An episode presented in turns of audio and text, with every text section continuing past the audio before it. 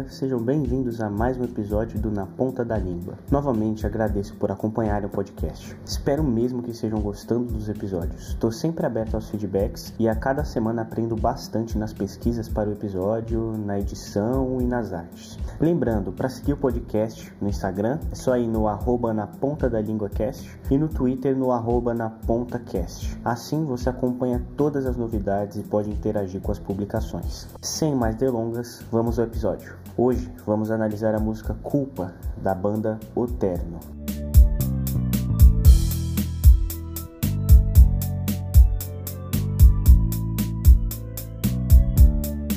Parece que eu fico o tempo todo culpado. Com culpa eu não sei do que. Quem vai me desculpar se eu não fiz nada de errado? Que mais que eu posso fazer? A culpa é um sentimento central da sociedade. Fazemos a coisa certa para evitar punições, kármicas ou legais, mas muitas vezes apenas para evitar a terrível sensação que os erros trazem. Saber que a sua ação teve impacto direto no mundo externo ou no seu próprio mundo interno pode ser insuportável. Mas por que às vezes a culpa vem sem nada ter acontecido? Será que é minha culpa que as folhas caem, que o dólar subiu ou que existe a fome no mundo? Por que o bichinho da culpa está sempre lá? Se for parar para pensar, o ser humano sempre vai errar em algum momento. É natural que entre os acertos existam erros, mas por que será que nos afogamos com uma gota de erro enquanto mergulhados em um mar de acertos?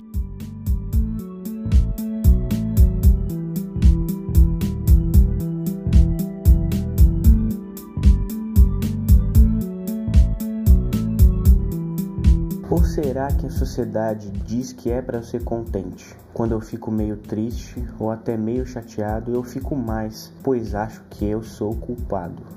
Ficar bem não é tão simples como uma chavinha que a gente liga quando quer. Quem dera fosse. Ter uma visão otimista pode fazer bem, mas otimismo demais pode fazer tão mal quanto o pessimismo. As coisas não estão certas sempre.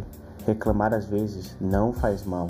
Se o otimismo pessoal ou da sociedade falarem mais alto sempre, ficamos como o eu lírico da música. De tanta culpa por se sentir mal, se sente pior. Nada nesse mundo pode tirar o mais humano direito de simplesmente sentir, seja o que for. Sejam positivas ou negativas, expectativas são expectativas.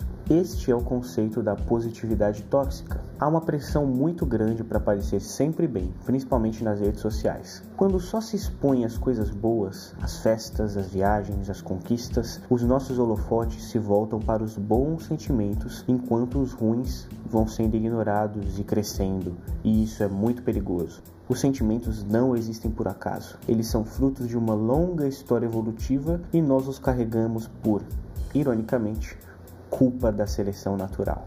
A culpa nada mais é do que a necessidade por aceitação. O ser humano é um ser social e isso faz parte da nossa biologia e de boa parte dos nossos primos mamíferos.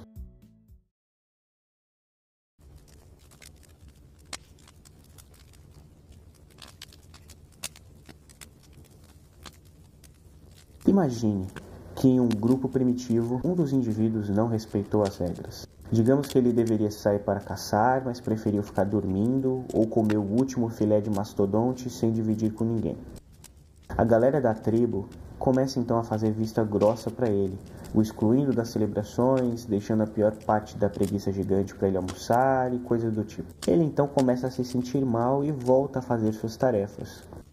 Dias depois, ele dorme um pouco além da conta, mas sente algo ruim, com medo de ser reprimido novamente, e rapidamente se levanta e vai à caça.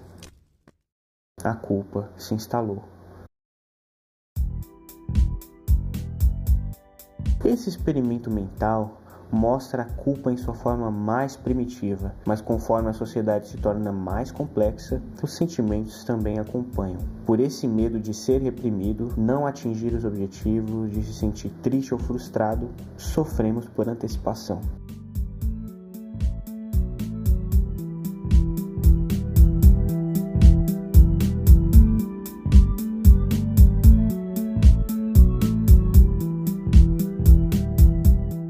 Desculpa qualquer coisa, minha culpa, minha culpa, culpa minha de pedir perdão, culpa de fazer sucesso, culpa de ser um fracasso, culpa sua, culpa de cristão. Desculpa qualquer coisa podem ser as desculpas de quem não se sente culpado, mas também as desculpas de quem nem sabe o que fez, que logo se arrepende e se sente mal por ter pedido desculpas sem ter feito nada, num ciclo sem fim. Mas mais importante, esses versos também mostram a dimensão social da culpa através das ideias de meritocracia e religião.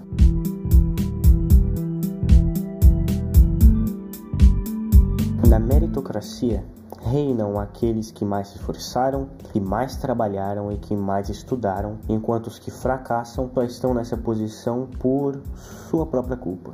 É óbvio que se esforçar é essencial para alcançar objetivos, isso ninguém nega, mas não é o esforço sozinho que é o culpado pelo sucesso ou a falta dele.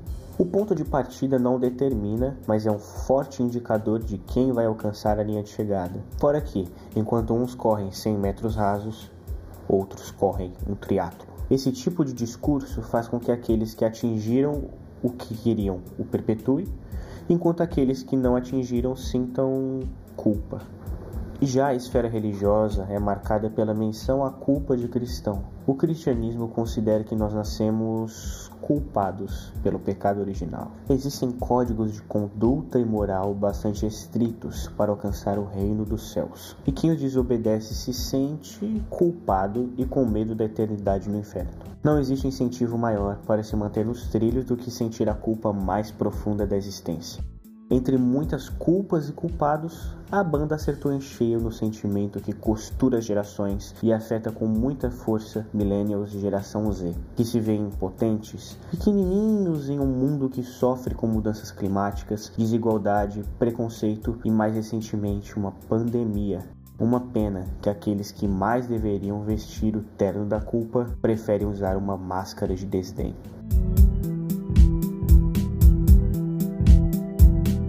Esse foi o episódio de hoje. A recomendação da semana é o álbum Ave Sangria, da banda de mesmo nome. É uma banda de rock psicodélico de Pernambuco e o álbum é de 1974. Só descobri muito recentemente e queria ter conhecido antes. Ele só tem dois álbuns, esse de 74 e um agora de 2019. Eles não lançaram nada nesse meio tempo e é uma verdadeira joia lisérgica do Agreste.